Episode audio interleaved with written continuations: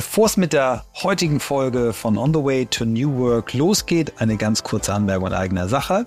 Wir haben zum zweiten Mal in der Geschichte des Podcasts haben wir äh, eine Folge, wo wir einen Sponsor haben für die ganze Folge und der Gast dann auch der Sponsor ist. Und das ist in diesem Fall die Firma Asana, die einer der wirklichen Pioniere für Zusammenarbeit ist. Und ähm, wir freuen uns sehr auf die Folge. Es ist keine Dauerwerbesendung, es ist eine gesponserte mhm. Folge, aber es ist eine Folge wie immer. Menschen, die bei uns zu Gast sind, die natürlich auch über ihr Unternehmen, über Produkt reden, aber das ist wichtig, dass wir das einmal vorher sagen. Genau, das finde ich auch wahnsinnig wichtig und ich kann euch beruhigen, wir haben die Folge schon aufgenommen und ähm, genau das ist exactly the point, was du gesagt hast. Es äh, ist eine so persönliche Folge geworden und das Besondere ist genau das. Selbst wenn ähm, Unternehmen bei uns zu Gast sind, die sagen, wir sponsern eine Folge und wir helfen dabei, diesen Podcast auch größer zu machen, trotzdem bleiben wir halt bei dem Kern von neuer Arbeit, nämlich den Menschen, um die es geht und zeigen euch die Verbindung zwischen, hier in diesem Fall Technologie und Menschen, die da sind. Unser heutiger Gast hat an der Universität Duisburg-Essen BWL mit den Schwerpunkten Wirtschaftsinformatik und Marketing studiert und mit einem Diplomkaufmann abgeschlossen. Nach leitenden Positionen in Vertrieb und Marketing bei Unternehmen wie Salesforce, Zuora, Snowflake, Siemens und Oracle ist er seit April 2023 als Head of Dach bei Asana. Sein Auftrag dort ist es, das Wachstum in der Region voranzutreiben. Zu seinem Einstieg bei Asana ließ er sich in der Pressemitteilung wie folgt zitieren. My role has always been to operate at the intersection of technology, culture, and change of business model. And Asana's mission to enable the world's teams to work together effortlessly aligns closely with this. Doch unser Gast kommt nicht allein. Mitgebracht hat er einen seiner Kunden. Er ist einer der führenden deutschen Experten im Online-Marketing und wahrscheinlich der führende deutsche Experte im B2B-Online-Marketing. Er ist ein guter Freund. Er ist Co-Founder von Fink3 und Bismuth, die seit kurzem als Front Row firmieren. Seit fast sieben Jahren beschäftigen wir uns nun schon mit der Frage, wie Arbeit den Menschen stärkt, statt ihn zu schwächen. In über 400 Folgen haben wir uns mit über 500 Menschen unterhalten, was sich für sie geändert hat und was sich weiter ändern muss. Wir sind uns ganz sicher, dass es gerade jetzt wichtig ist. Denn die Idee von New Work wurde während einer echten Krise entwickelt. Welche Rolle spielt dabei Technologie für eine gute Zusammenarbeit? Ganz allgemein. Wer sich das denken kann von Folge 1 an, ist eines der Themen, die wir von Anfang an hier haben. Und wie kann Software ganz konkret dabei helfen? Wir suchen nach Methoden, Vorbildern, Erfahrungen, Tools und Ideen, die uns dem Kern von New Work näher bringen. Darüber hinaus beschäftigen uns von Anfang an die Frage, ob und wie alle Menschen das finden und leben können, was sie im Innersten wirklich, wirklich wollen. Ihr seid bei On the Way to New Work heute mit Veit Brücker und Björn Süd.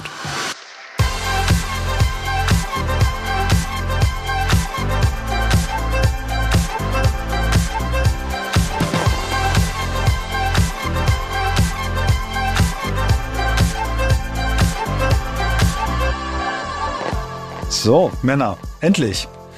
Wie cool ist das? Vier Orte und doch äh, das Gefühl, an einem Tisch zu sitzen, das ist On the Way to New Work. Wir freuen uns sehr, dass ihr beide da seid. Herzlich willkommen, auch von meiner Seite. Und äh, ich habe das bewusst gerade in der Intro so gesagt. Unsere allererste Folge war eine Technologiefolge. Da ging es um Salesforce damals und ähm, Michael und ich sind ja auch deswegen zusammengekommen zu dem Thema, weil wir über diese beiden Themen. Michael damals New Leadership, ich New Technology und daraus ist New Work entstanden. Insofern, das ist wirklich eine Folge at the heart of On the Way to New Work. Insofern freuen wir uns sehr, dass ihr da seid.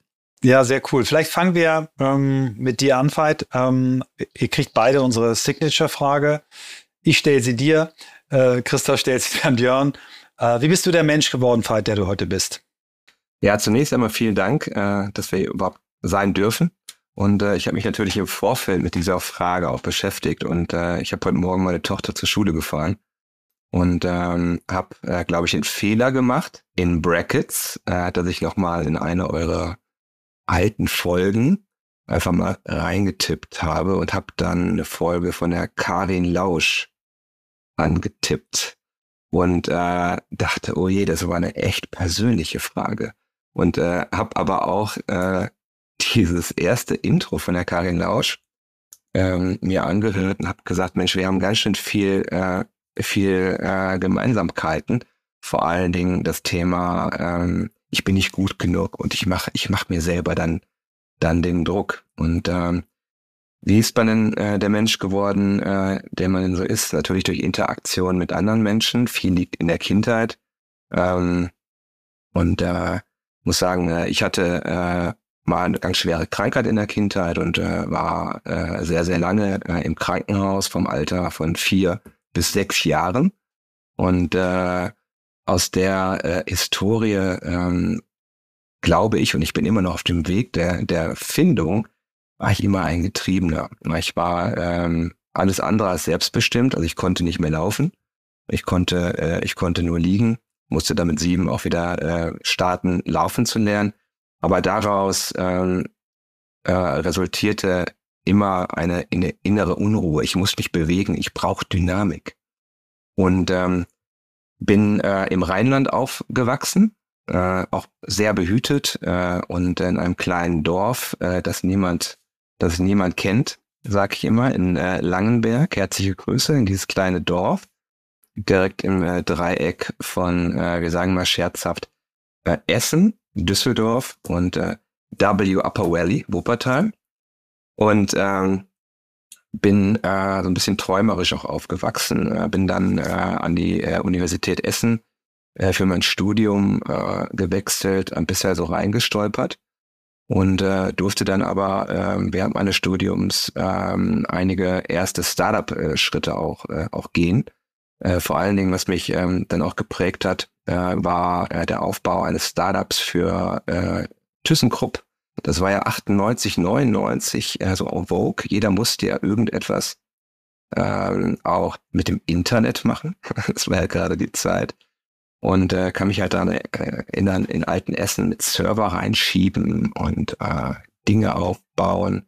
Ist da mit der Dotcom-Blase äh, massiv gescheitert, 2000, äh, wie äh, viele andere Dinge auch. Und äh, da war ich aber ein bisschen angefixt mit dem äh, Thema Aufbauen und äh, gleichzeitig äh, so mit meinem Rucksack, ich muss immer mal was Neues äh, machen. Ähm, bin dann ähm, in die äh, Tech-Branche äh, relativ schnell auch dann gerutscht äh, mit äh, äh, Engagements bei der Firma Oracle, ähm, dann äh, Salesforce, Zora ähm, und äh, andere Tech-Companies und ähm, war äh, sehr häufig äh, in meinem Leben äh, in San Francisco, Silicon Valley. Und da war immer äh, die Brücke, die ich schlagen musste äh, zwischen äh, diesen US Tech-driven Companies und ähm, der, äh, dem deutschsprachigen Raum. Dieses Übersetzen. Und äh, ich bin immer sehr stark gesprungen, äh, brauchte auch immer äh, neue Impulse und sehe das nicht nur immer als, äh, als etwas Positives, sondern man ist, man ist schon auch ähm, dann Getriebener. Ne? Und das ist, äh, was du gerade gesagt hast, diese, äh, dieses Dreieck Kultur, äh, Technologie und ähm, veränderte äh, Geschäftsmodelle. Äh, das hat mich immer sehr getrieben. Und Christoph, ich freue mich, dass, dass du auf die äh, ersten Folgen referenzierst mit Salesforce. Salesforce war für mich auch eine ganz prägende Zeit. Ähm, und äh, für mich ging es eigentlich nie um Technologie. Und äh, die Technologie war einfach nur ein, ein Mittel, äh, um Menschen zu berühren und eine veränderte Arbeitsweise oder ein verändertes äh, Miteinander äh, auch einzuführen.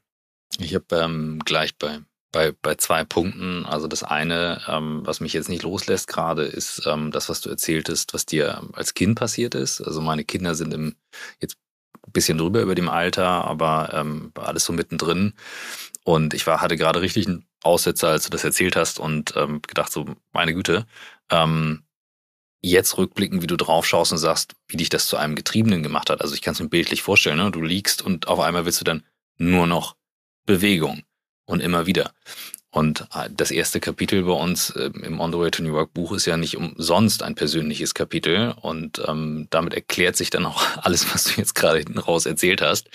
Ähm, ja, also danke für die, für das offene, ja, danke, reflektierte Teilen. Mhm. Das gibt ein ganz anderes Bild gerade auf, ähm, ja, auf deine Karriere und, und äh, den Weg. Genau, also die, ähm, die andere Frage ist das Thema natürlich nach Technologie. Ich teile das äh, sehr. Also das ist eben damals bei Salesforce, weiß ich noch ganz genau, ging es nie um die Frage, also ich weiß es noch wie heute. Ich, ich stand bei meinem Büro, beim Chef im Büro und sagte, hier, wir können doch das CRM ähm, in der Cloud machen. Er sagte, Cloud, was ist Cloud? Das war 2011 2004, Ende 2004, Anfang 2005. Und dann sage ja, hier ist Salesforce. Also ich speichere doch keine Daten im Internet. Und in dem Moment, also deswegen heißt mir auch Blackboard Internet, ähm, in dem Moment war mir klar, das ist kein Software-Thema, das ist ein Vertrauensthema. Also die verkaufen Trust. Das machen auch Microsoft mittlerweile und Apple und Co. Die verkaufen alle Trust. Und keiner der Jüngeren bei uns, das ist mir bei der Weihnachtsfeier aufgefallen, stellt überhaupt in Frage, dass der Rechner im Browser ist. Also dass, dass wir hier im Browser quasi wie den Rechner gerade haben. Mit KI passiert es das Gleiche. Und ähm, das ist ein Thema, das finde ich faszinierend, weil es hat überhaupt nichts mit den Tools zu tun, sondern nur mit der Art und Weise, wie wir damit umgehen und wie etwas zu einer Selbstverständlichkeit irgendwann wird. Ich würde gerne eins ergänzen, weil falls jetzt ein aufmerksamer Stammhörer oder Hörerin äh, sagt, das stimmt doch gar nicht, die erste Folge war nicht mit jemand von Salesforce, sondern die war mit Thea Töpfer, dem Gründer von Facelift. Und der, und das ist das Entscheidende gewesen, das hat uns damals echt geflasht, als erstes Software-Tool in einer Zwei-Mensch-Firma Salesforce eingeführt hat und die ganze Logik äh, darum aufgebaut hat und und äh, hat mich sehr hat mich auch sehr sehr genau erinnert, die, die, die hatten das eben ja. damals auch und ich habe das dann reingegeben ins Unternehmen und so wie heute mit mit ChatGPT wo Leute sagen auf keinen Fall gebe ich da irgendwelche Sachen rein und so weiter so fängt das gerade an also ich erlebe exakt die gleichen Reaktionen und sehe sehr deutlich dass wir hier dasselbe Thema haben wir haben ein Vertrauensthema und es wird irgendwann nicht mehr in Frage gestellt und so wie vor zehn Jahren Salesforce gesagt hat no Software sind wir jetzt in der Zeit No Code.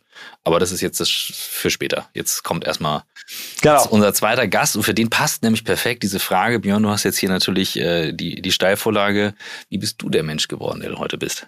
Also ich habe mich auch immer sehr für Software interessiert, schon als Schüler. Ich habe mal angefangen, neben der Schule ja, als freier Autor für IT-Zeitschriften zu arbeiten. Damals gab es ja noch viel mehr Zeitschriften als heute. Und äh, mich hat das immer fasziniert an Computern, was man damit machen kann. Nicht so sehr die Hardware, sondern immer die Software-Seite. Und das hat mich weit ins Studium äh, begleitet. Ich habe dann äh, in Agenturen gearbeitet neben dem Studium, viel Statistik, multivariate Verfahren, sowas gemacht und dann angefangen, meine Begeisterung für Analytics zu entdecken, also datengetriebenes Arbeiten. Und ich glaube, zu diese Kombination aus Kreativität und Journalismus und Storytelling und Daten und Analyse und so, die prägt mich auch bis heute. Und äh, äh, das war für mich ein glücklicher Fund, sozusagen in beiden Bereichen äh, irgendwie Erfahrungen zu sammeln. Heute bin ich, wenn ich mich selber beschreiben würde, wahrscheinlich ja Vater und Unternehmer und mein Aufgabenbereich hat sich also immer mehr, je mehr wir gewachsen sind in den letzten Jahren, auch von so der richtigen analytischen Tagesarbeit ein bisschen entfernt. Aber was mich immer noch sehr fasziniert, ist, schwierige Probleme zu lösen. Das ist eigentlich auch das, was mich am Unternehmersein mit, bis heute am meisten begeistert, dass wir mehr Freiheitsgrade haben, zu entscheiden, mit welchen Problemen wir uns beschäftigen, als man das jemals in einem Angestelltenjob haben könnte. Direkte Anschlussfrage daran. Hast du Beispiele, wo du Grenzen erreicht hast, an denen du gemerkt hast, jetzt reicht's mir hier mal mit dem Probleme lösen? Wie oft kommt das vor und was sind die Beispiele?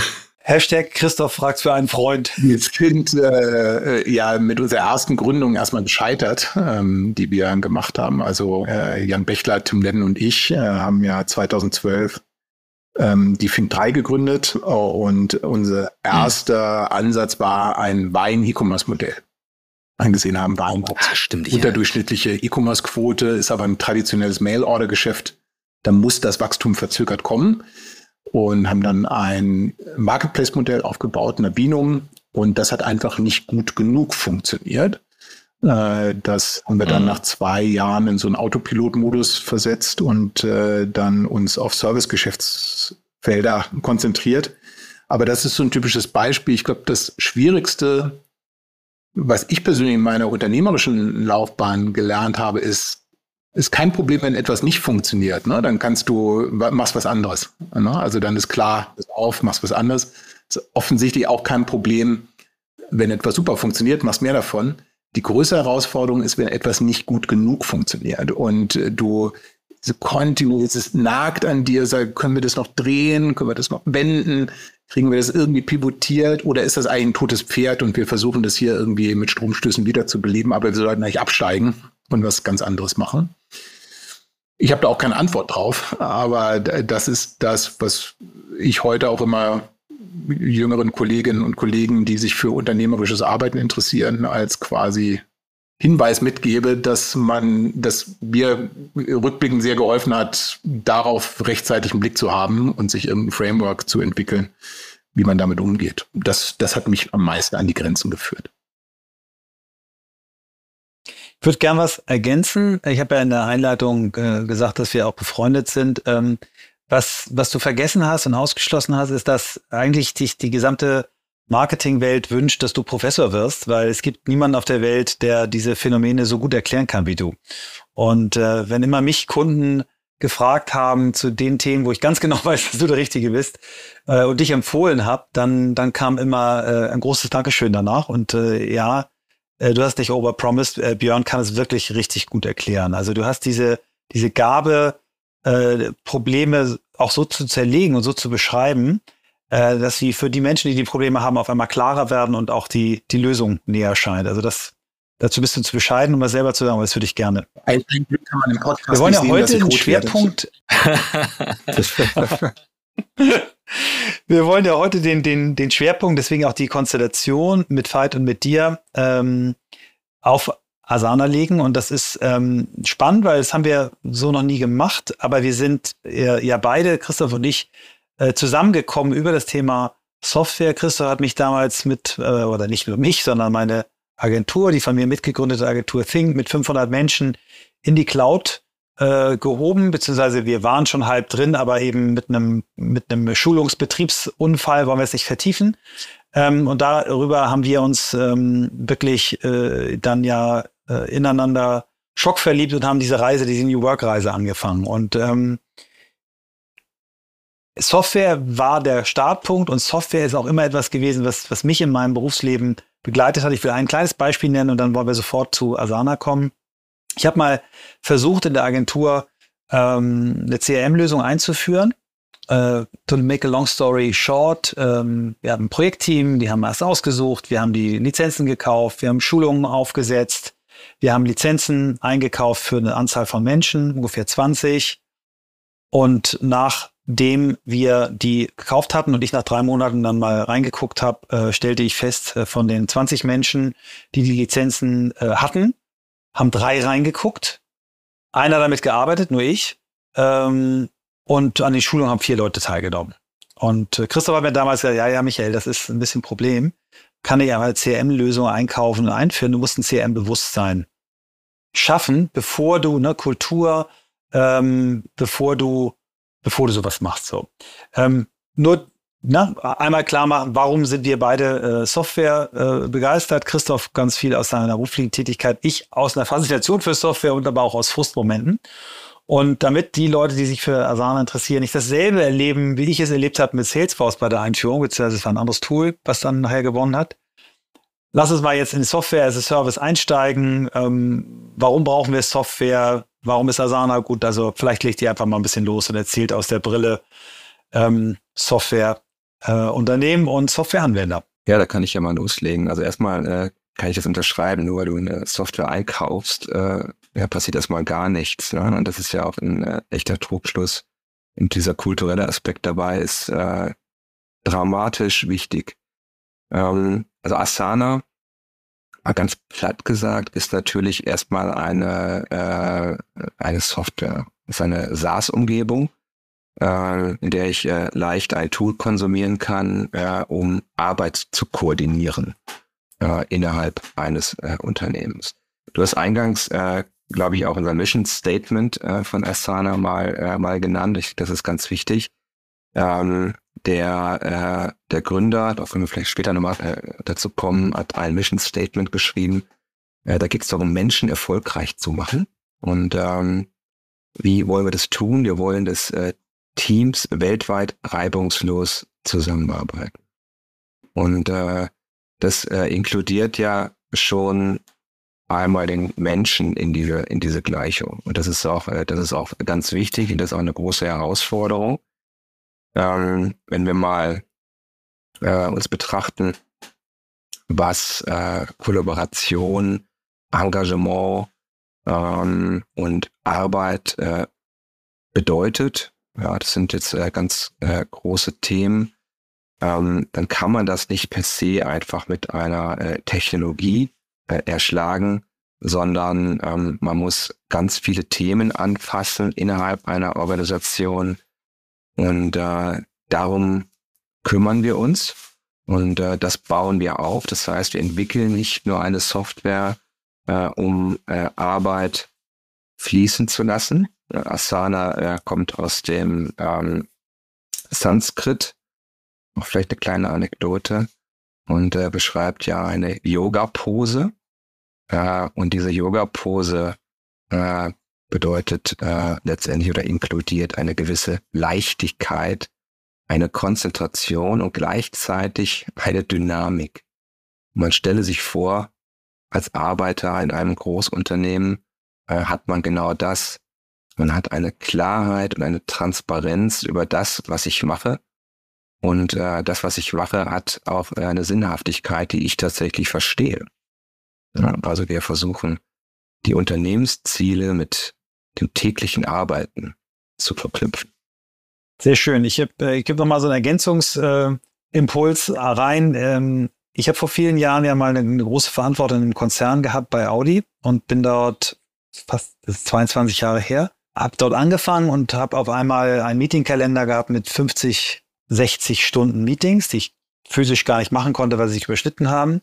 Ich hatte 200 E-Mails pro Tag ähm, im Eingangskorb und dort hingen Tonnen von PowerPoint-Präsentationen dran. Und ich habe damals, ich weiß nicht, ob ich selber, ob ich das irgendwo gelesen habe oder ob ich es mir selber ausgedacht habe. Ich habe gesagt, dass äh, mein neues Leben ist das Bermuda-Dreieck aus Meetings, E-Mails und PowerPoint. Ähm, und viele, viele Jahre später, mein damaliger Assistent, der dann irgendwann mein Nachfolger wurde dort bei Audi, ich den gefragt habe, ist es eigentlich besser geworden? Er sagte, nee, ist leider nicht besser gemacht worden.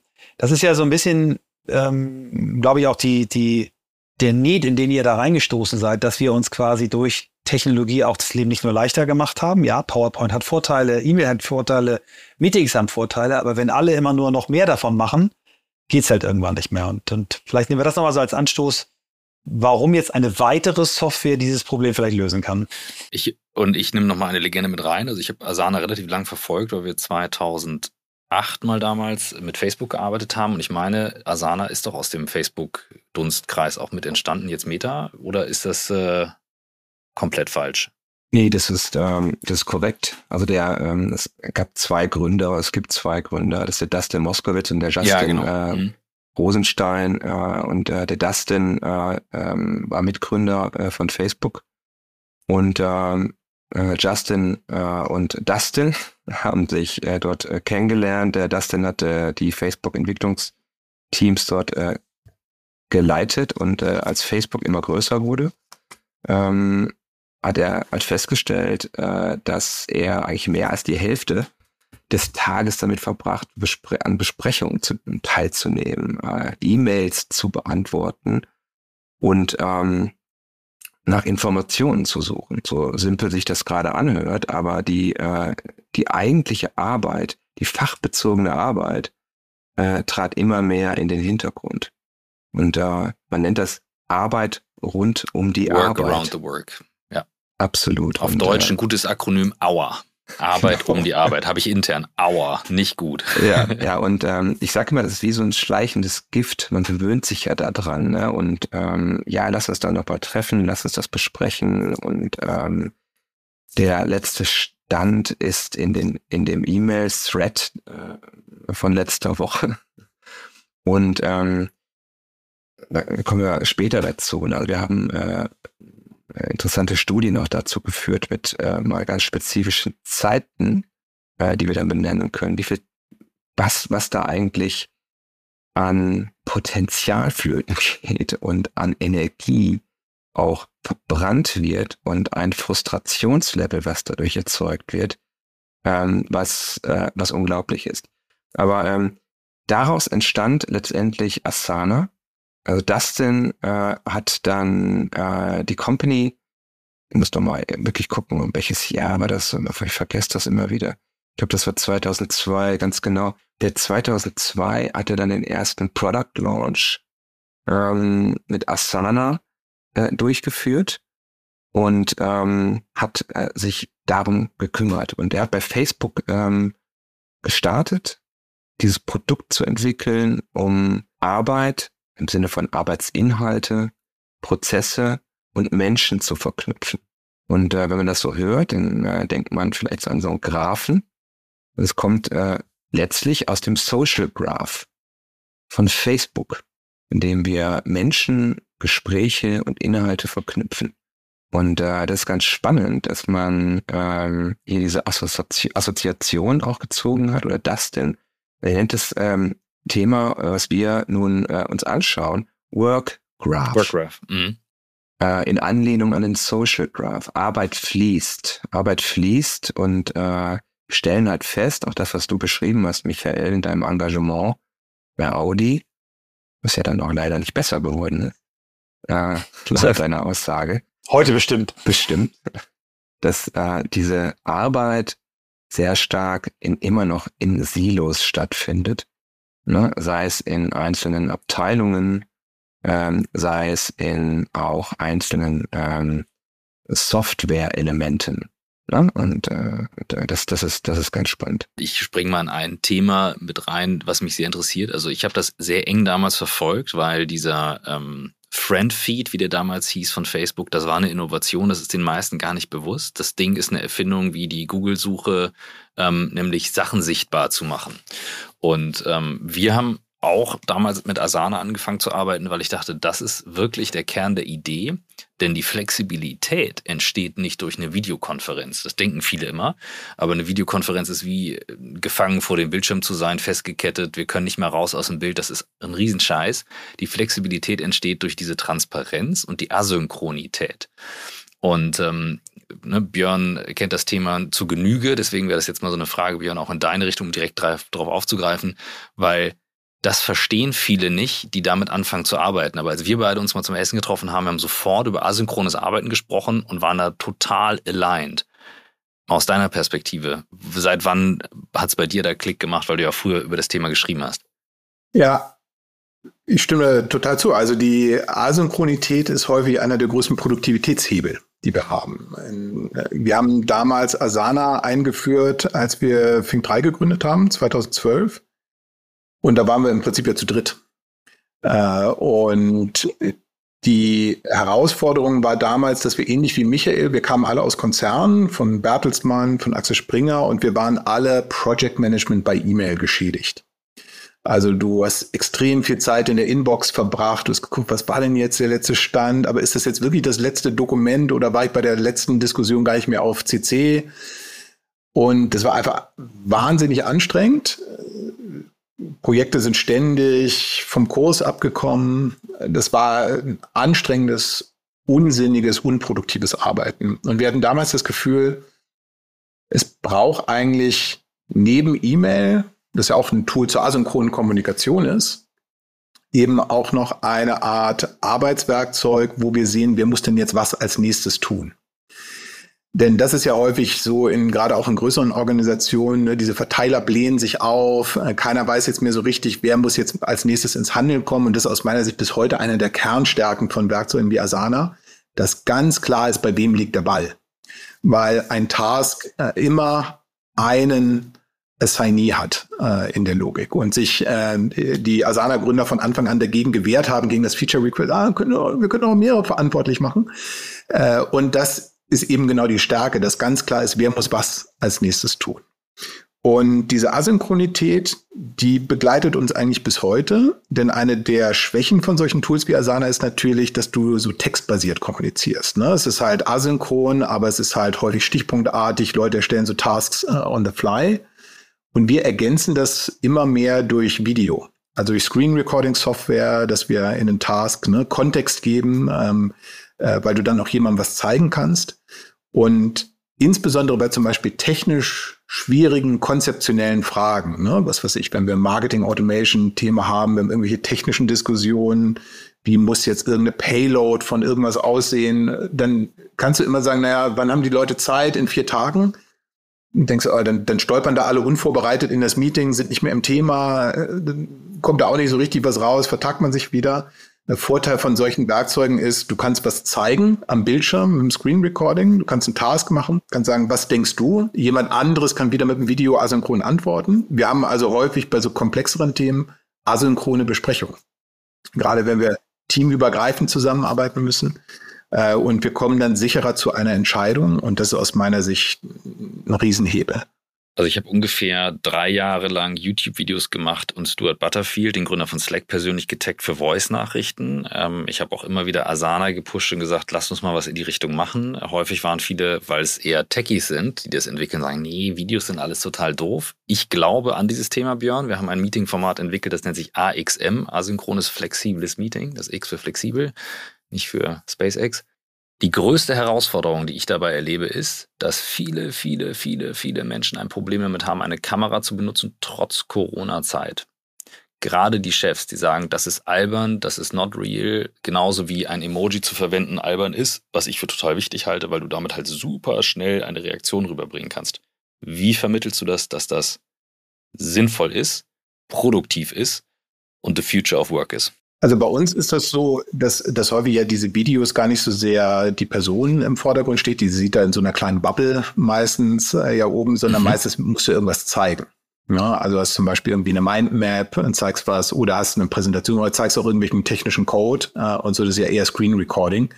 Deswegen glaube ich, berührt mhm. das gar nicht so sehr oder so stark die Eitelkeiten. Ne? Das ist jetzt nicht so eine asynchrone Keynote, die die Leute aufrütteln soll, sondern es äh, immer eher ganz konkrete Arbeitsinhalte. Und du musst ja deine Kamera bei sowas auch nicht anmachen. Ne? Ich kann es dir auch einfach so über die Tonspur mhm. erklären. Ich finde, Mimik hilft schon. Also wenn du jemanden so siehst.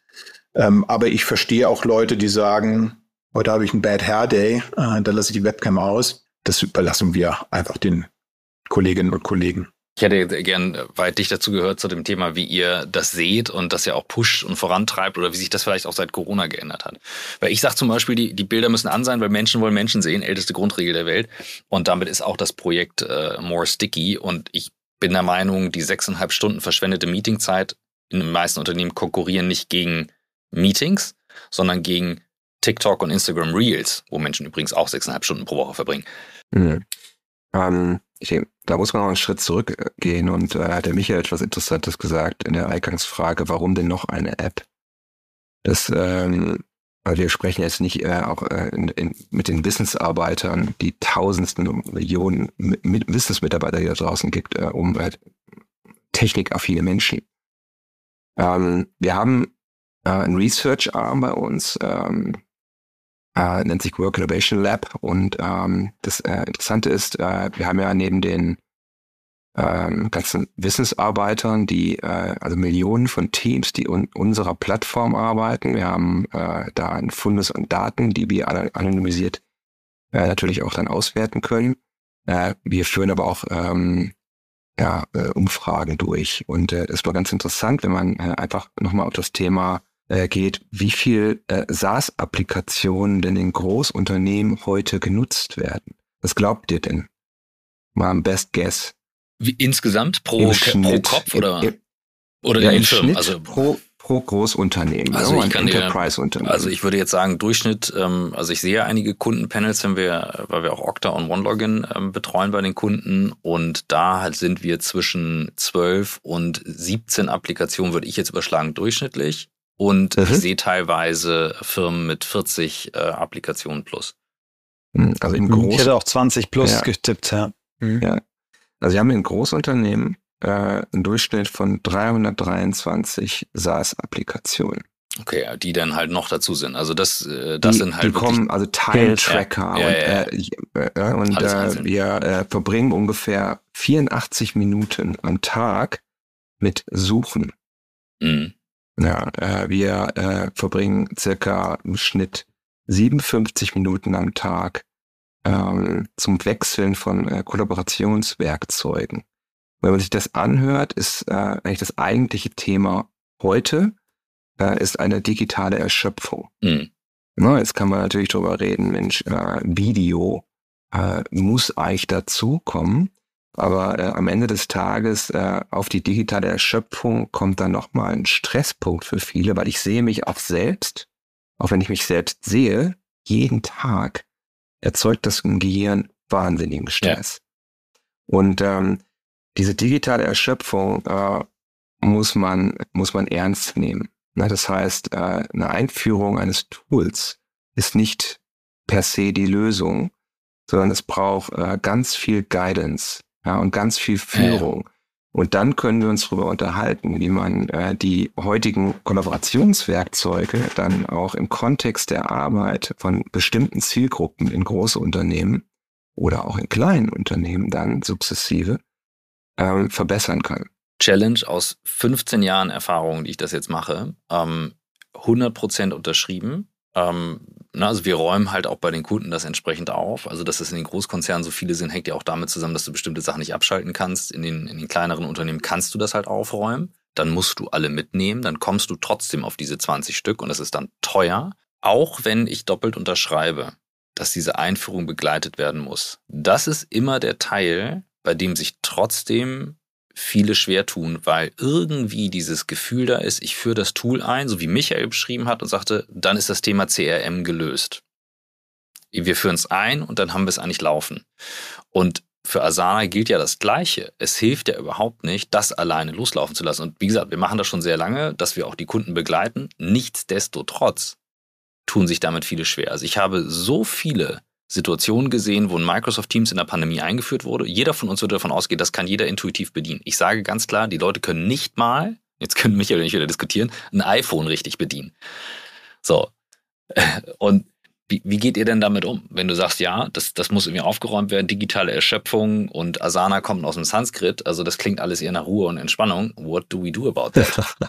ja, absolut, das, das ist richtig. Das ist ja auch äh, der interessante Job und äh, es war ja damals bei Salesforce äh, genau das Gleiche. Ja, äh, am Ende des Tages äh, gibt es äh, unterschiedliche Segmente. Äh, wenn ich mal im deutschsprachigen äh, Raum äh, äh, mal schaue, mit äh, den mit dem, mit dem Mittelständlern, äh, da sehen wir häufig, dass, äh, wie bei der Firma Fiesmann zum Beispiel, da gab es ein Generations... So der größter Kunde in Deutschland, ne? Ist einer, äh, einer der größten Kunden, ja, genau, äh, mit jetzt um 7000 Nutzer und Fiesmann würde man auch äh, abspeichern unter äh, Tradition, äh, lange Historie und äh, oftmals sehen wir einfach auch ein, äh, durch einen Generationswechsel in der, in der Führung ein Aufbrechen von alten Verhaltensmustern. Man muss ganz klar sagen, wenn wir ähm, äh, Transparenz in, äh, in die Arbeit schaffen, schaffen wir auch Transparenz über die Leistungsfähigkeiten von vielen Menschen. Und das ist oftmals nicht gewollt.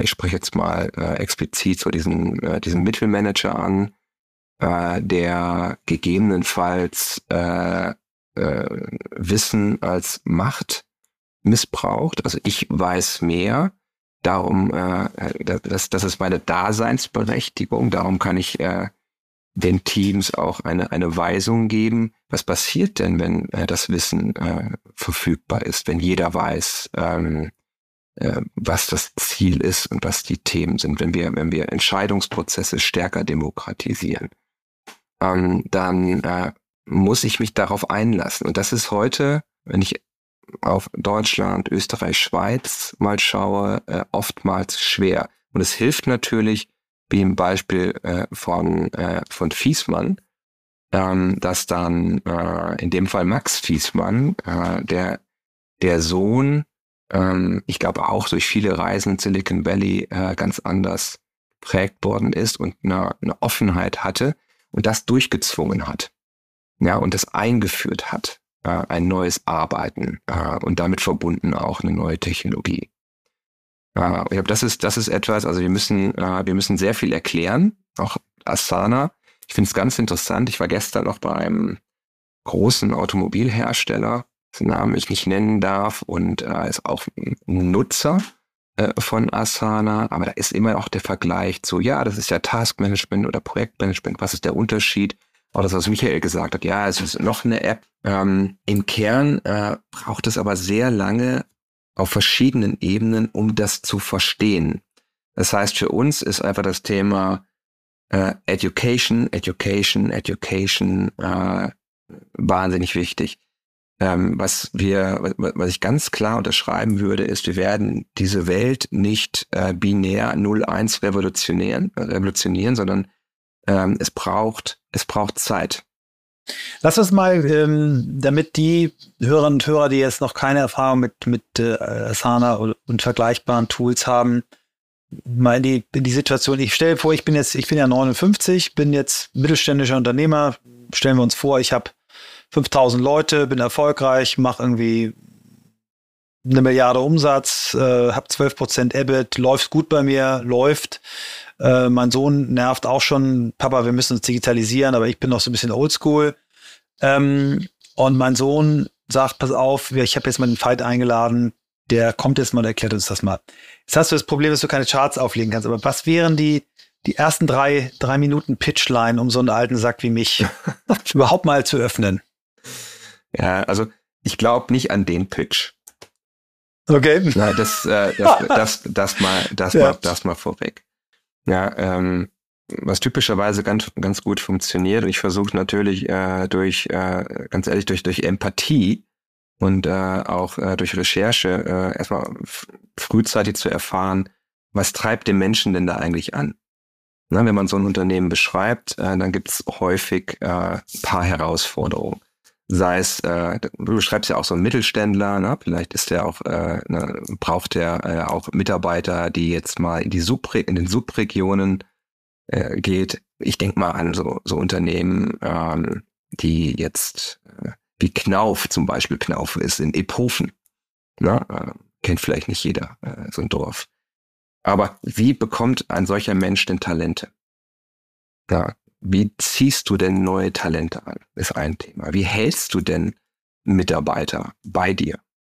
Ähm, wie äh, führst du denn Innovationskultur ein? Wie schaffst du das denn? Welche Transparenz hast du denn äh, über äh, das Erreichen äh, deiner Ziele? Und äh, wir hören ja häufig auch über äh, diese Employee Surveys. Na, wie geht's euch denn? Ähm, fühlt ihr euch hier mit eingebunden? Und da kommt gerade in der heutigen Zeit oftmals ein ganz schlechter Score raus. Und äh, das ist oft ein guter Gesprächspunkt. Warum ist das denn so? Ja, und äh, das ist ein ganz guter Ansatz, ähm, um dann auch mal zu erklären, die Hintergründe zu erklären, wie kann man denn Menschen stärker einbinden? Wie können wir denn äh, eine Transparenz schaffen zwischen deinen Unternehmenszielen und der tag tagtäglichen Arbeit?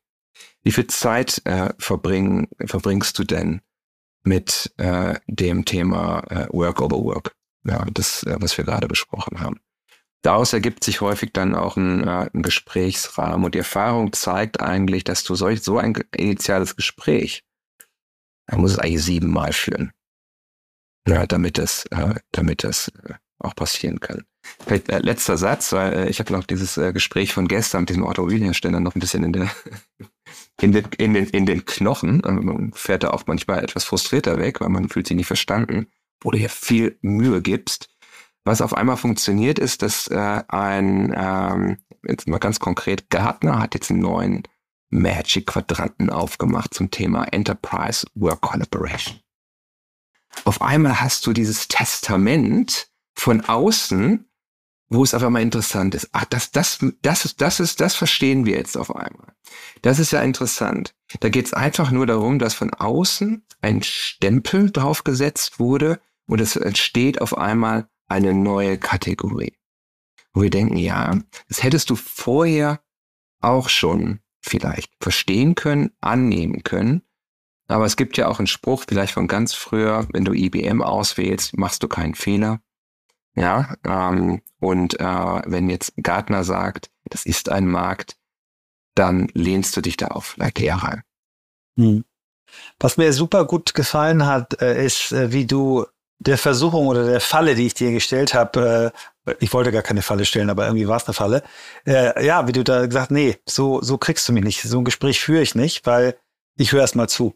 Also ich stelle erst mal Fragen, ich versuche erst mal rauszukriegen, wie wird da überhaupt gearbeitet, was sind die Pain Points. Ähm, und genau das, was ich eben falsch gemacht habe, zu sagen, wir brauchen eine CRM-Softwarelösung, das sagt, nee, ich will erst mal wissen, wie ihr funktioniert. Ne? Was ist eigentlich bei euch los? Ähm, um dann zu sagen, wie ist denn die Zusammenarbeitskultur?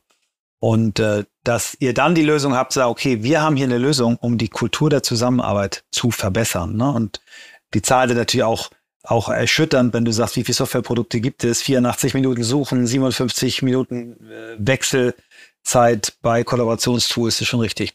Was mich nochmal interessieren würde, ähm, jetzt als Frage, äh, was gebt ihr den Leuten ähm, konkret eigentlich neben der ähm, der Schulung, wie wird das Tool verwendet? Gibt ihr den auch grundsätzlich Hilfestellungen? Wie mache ich mal wegen Meetings besser? Wie vermeide ich Meetings? Äh, wie, wie gestalte ich meinen Tag besser? Ist es wirklich schlau, mich andauernd durch irgendwelche äh, Signale, Flaggen, rote Zeichen ablenken zu lassen? Äh, macht ihr das auch oder, oder sagt ihr, nee, da gibt es andere Leute, die können das besser?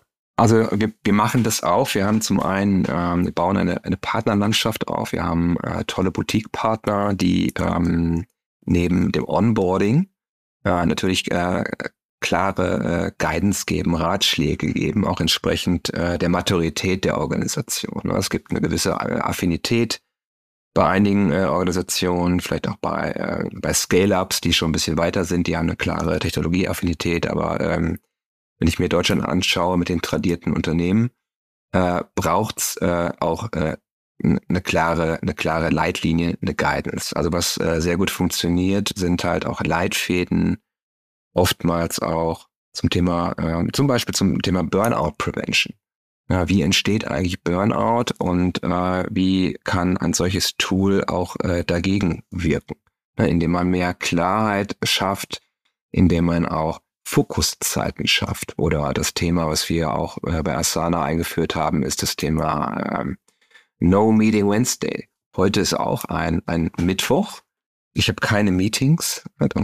Wunderbar, ich habe Zeit mit euch zu sprechen. Und äh, ich kann aber auch mal in den Fokus gehen und konzentriert abarbeiten, auch in Blöcken abarbeiten. Also ich habe diese ähm, vielleicht für uns simplen Ratschläge, die wir technologieaffin äh, vielleicht schon aufgesaugt haben und oftmals trotzdem falsch machen, by the way, ähm, geben wir mit äh, man kann auf unserer Website auch viele ähm, äh, Leitfäden finden. Äh, unsere Partner haben dann eine starke Erfahrung äh, und äh, versuchen das dann auch zu flankieren. Ich habe einen Gedanken an euch beiden, die ihr nun sehr tief in dem Thema drinsteckt und der geht um KI. Und ich möchte den nicht mit der einfachen Frage beantwortet haben, sondern dem Ausblick nach vorne. Und ich weiß, keiner kann die Antwort auf zehn Jahre rausbringen. Es ist wirklich eine offene Frage, auf die ich keine Antwort habe, interessiert mich aber sehr. Ich hatte das eingangs gesagt, die letzten 10, 15 Jahre waren geprägt von No Software.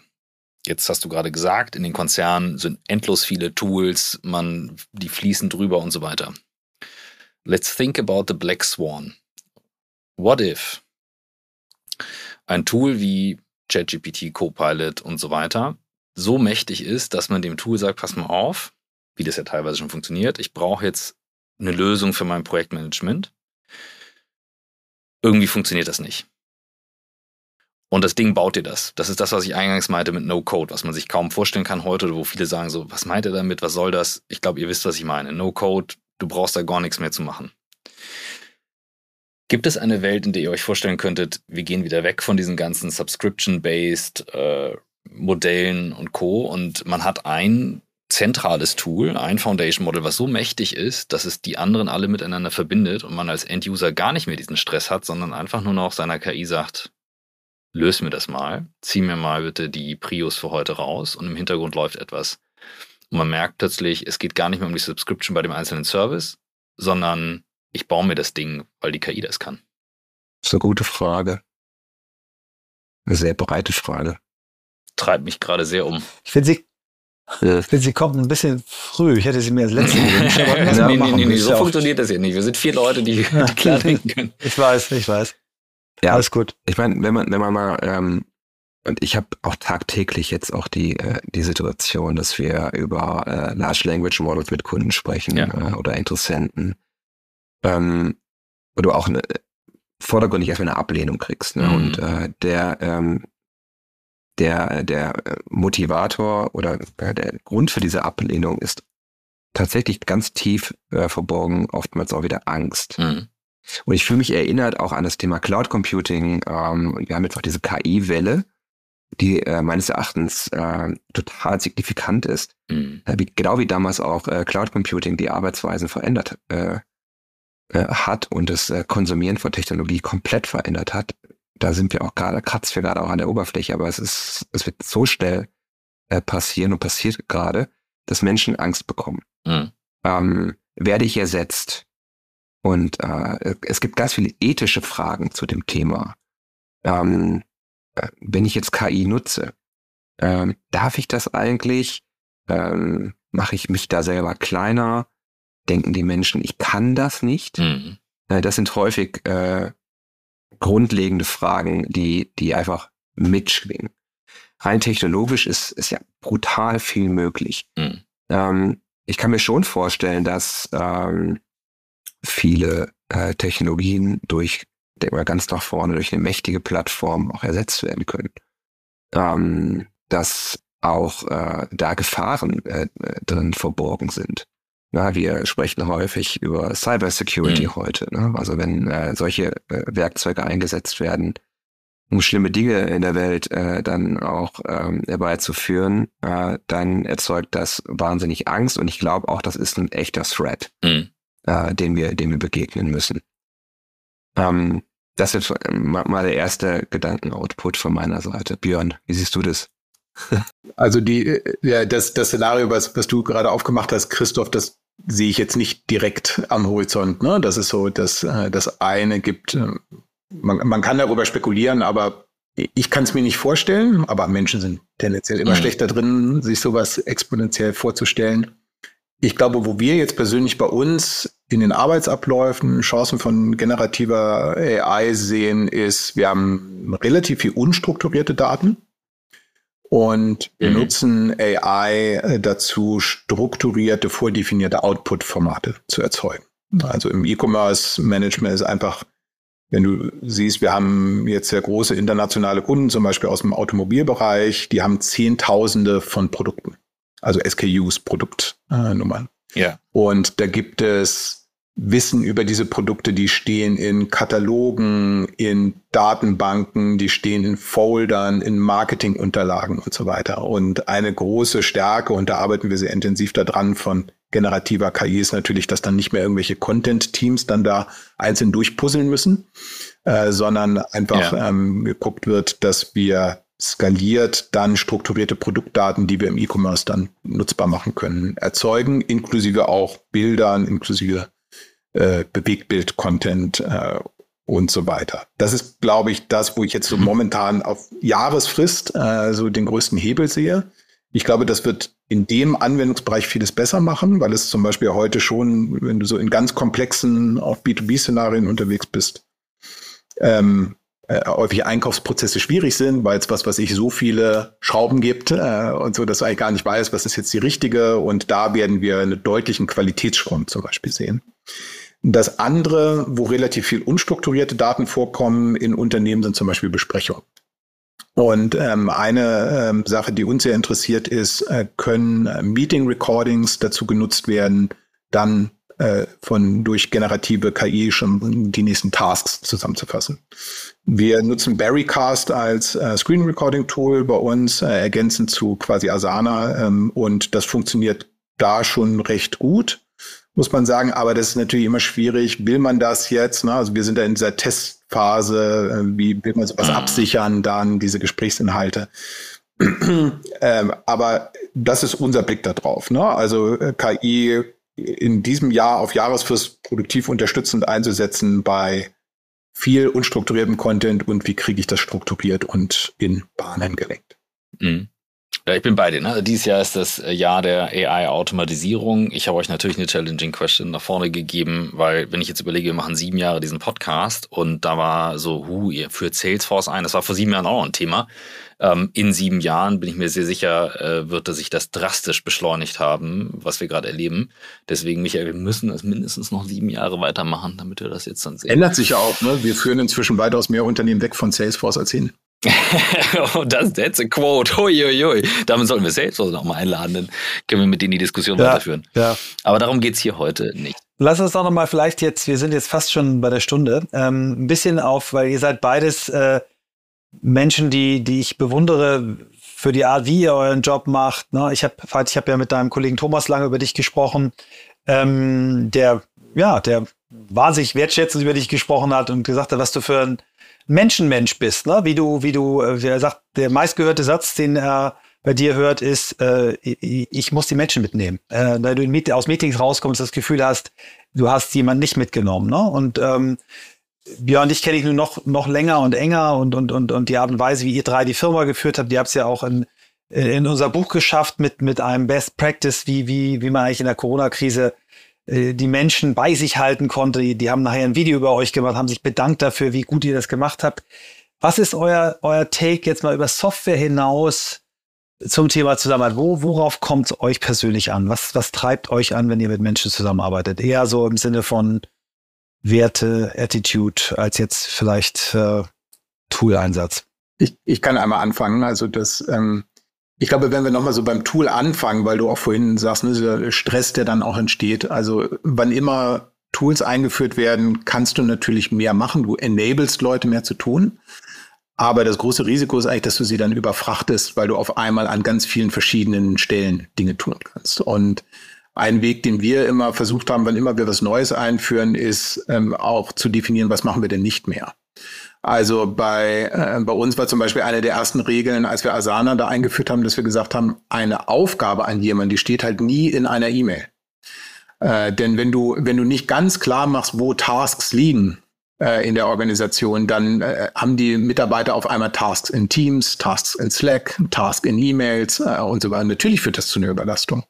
Bei uns war die simple Regel, wenn du willst, dass jemand was macht, ist es ein Task in Asana. Wenn du willst, dass jemand etwas schnell macht, dann ist das eine Teams-Nachricht mit einem Link zu dem Task in Asana. Wenn du das in eine E-Mail schreibst oder eine Teams-Nachricht, ohne dass es einen Task in Asana gibt und das wird nicht gemacht äh, und nicht erledigt, nicht gesehen, ignoriert, dann ist nicht derjenige schuld, der es nicht macht, sondern derjenige, der es da reingeschrieben. Und ich glaube, Organisationen brauchen so einfache, ganz klare Regeln. Sonst scheitern diese Tools. Sonst ist das einfach nur ein zusätzlicher Stressor, weil du dann immer nicht weißt, wie geht's jetzt weiter? Ne? Kopiere ich das in Asana oder nicht? Oder beantworte ich das jetzt in der Mail oder, oder sowas? Und da achten wir auch sehr stark drauf, sozusagen.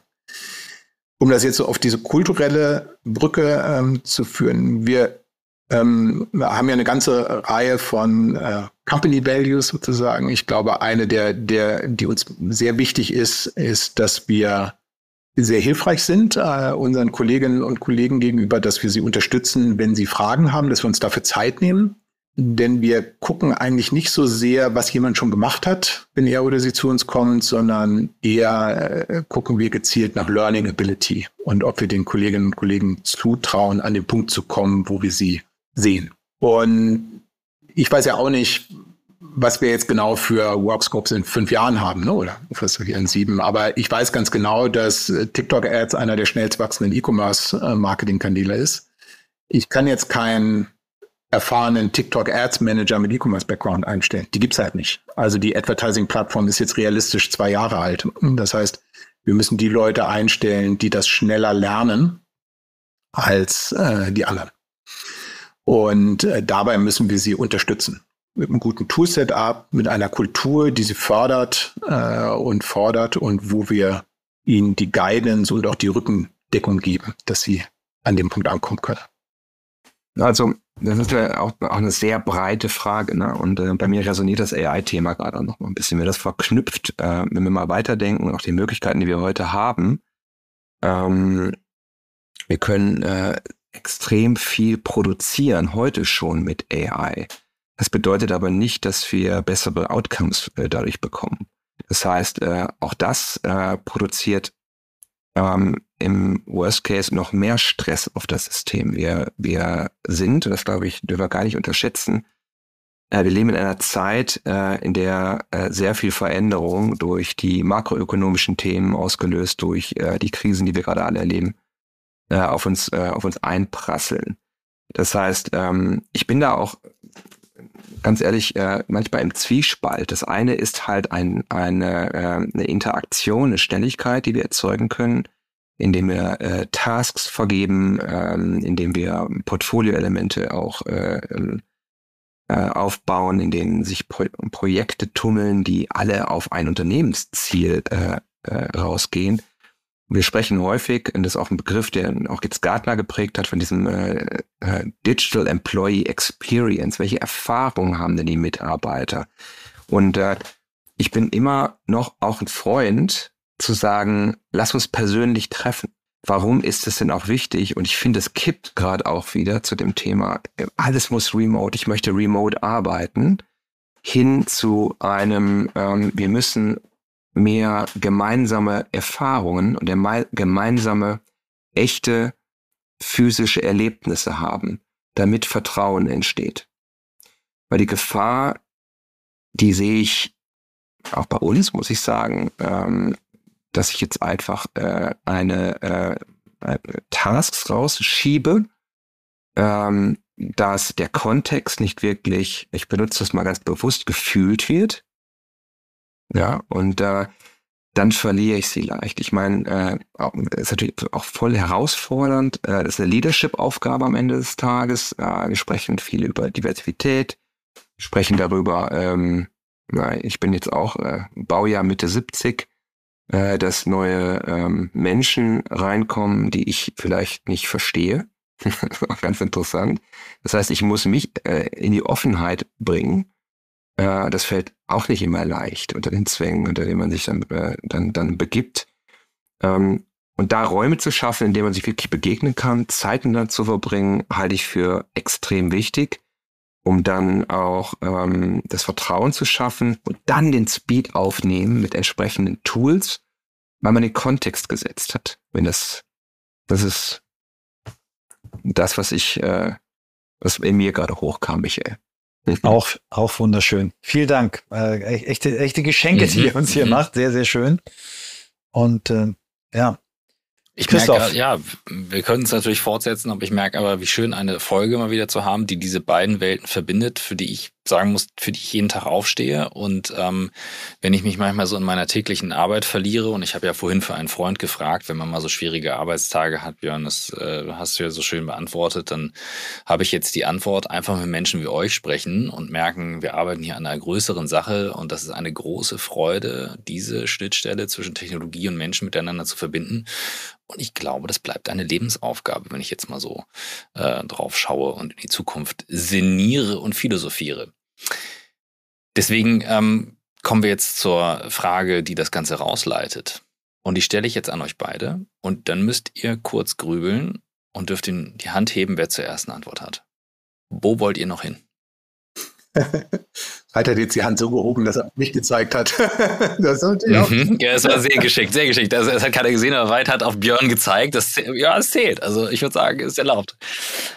Ja, der Ball liegt bei dir. Ich glaube, ich hatte einfach viel Glück in meinem Leben, dass ich die Chance hatte, mit Freunden gemeinsam Unternehmen aufzubauen. Das von drei auf, inzwischen sind wir weltweit 400 Kolleginnen und Kollegen äh, zu skalieren. Deswegen freue ich mich einfach auf diesem Weg gerade zu sein. Und das, was mich immer begeistert hat, war lange eine Lernkurve zu haben. Ich bin ja jetzt auch schon ein bisschen älter mit äh, 43 und ähm, habe dann das Gefühl, äh, ich, ich höre immer wieder so in mich rein, ob so die Lust am Lernen abnimmt. Und ich bin eigentlich jedes Jahr sehr froh, dass sie das bisher nicht tut. Äh, und äh, deswegen, wenn du mich fragst, wo ich noch hin will, dann ist das für mich kein Ort, sondern dann ist das einfach auf diesem Weg zu bleiben, mit Menschen, die mir wichtig sind, interessante Probleme zu lösen, viele neue Dinge zu lernen und auch für unsere Kolleginnen und Kollegen einen guten Ort zu schaffen zum Arbeiten und zum Wachsen. Sehr schön. Plus eins. Weit. Ja, ich, äh, ich runde dieses Jahr ne, und äh, ich sehe die fünf am Horizont. Das ist, äh, das ist eine ganz spannende Phase. Ich hätte nie gedacht, dass mich das mal auch so beschäftigt. Eine tolle Tochter, ne, Johanna, eine tolle Frau an meiner Seite, ohne die ich äh, nicht derjenige wäre, der ich heute bin. Die Nina. Kurzfristig äh, treibt mich äh, es um, ähm, der deutschen Wirtschaft zu helfen. Ich muss ganz ehrlich sagen, also mir tut es in der Seele weh, dass wir ähm, in äh, Sachen Innovation, auch in der Wahrnehmung, äh, uns so schlecht machen. Also das, das, das schmerzt mich wirklich. Ich glaube, dass wir äh, ein fantastisches Team bei Asana in Deutschland haben und was wir gerade aufbauen, kann einfach nur helfen. Das ist ein ganz starker Treiber und Motivator für mich. Ja, wir können einen echten Unterschied machen, vor allen Dingen, weil wir auch Menschen anfassen. Das ist sowieso toll. Na, da bin ich äh, dankbar, dass ich das überhaupt machen darf.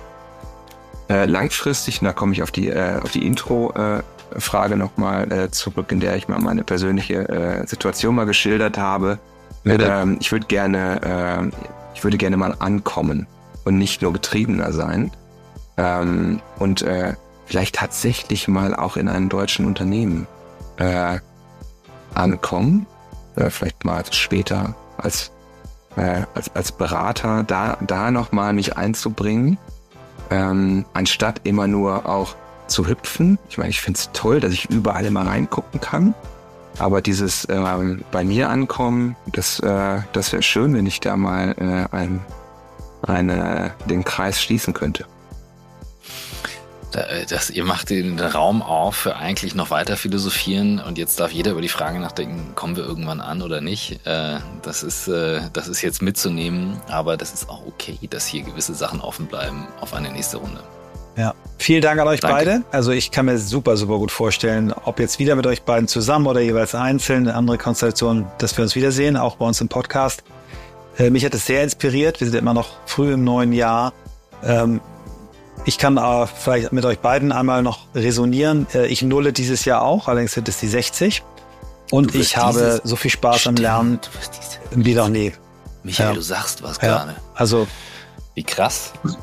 Ja, it happens to the best. Yes. Nicht schlecht. Ja, also vielen Dank. Schön, dass ihr dabei wart. Und bis Danke. bald. Tschüss. Danke. Also, ähm, was soll ich sagen? Er spricht mir aus der Seele ähm, über diverse Themen, aber besonders stark waren für mich beide Einstiege aus unterschiedlichen Richtungen zu sehen, was Menschen eben ummacht. Und das ist das am Ende, worum es bei uns im Kern geht. New Work dreht sich um die Menschen dahinter. Und ich habe gestern über etwas nachgedacht, wo ich so dachte, so, boah, also das ist alles so mühsam. Warum ist das alles so mühsam? Und Arbeit kommt in jeder Sprache aus dem Wortstamm abmühen. Und Weid hat mit seiner Geschichte etwas erzählt, wo er als Kind schon gelernt hat, verdammt, das kann sehr mühsam sein. Auf ganz krasse Art und Weise. Und ich glaube, das darf man nie vergessen, dass das Leben halt auch an vielen Stellen mühsam ist. Und wenn dann sowas kommt wie ein Tool, was nicht nur ein Tool ist, sondern die Philosophie dabei hat, Dinge anders, leichter, besser zu gestalten, ob es das jetzt erreicht sofort oder nicht, das muss jeder für sich entscheiden. Ist das aber eine, eine so schöne Kombination aus persönlicher Mission und dem, was man machen kann, um diesen Tag, diesen Arbeitstag, der sich immer wieder aufs Neue zum Abmühen da ist, New Work, ne? heißt ja nicht No Work, sondern Arbeit ist ja noch drin, das so miteinander zu verbinden. Und das fand ich eine ganz wunderbare Reise und äh, bin sehr dankbar heute für diese Folge. Und ich danke dir für diesen wunderbaren Abschluss.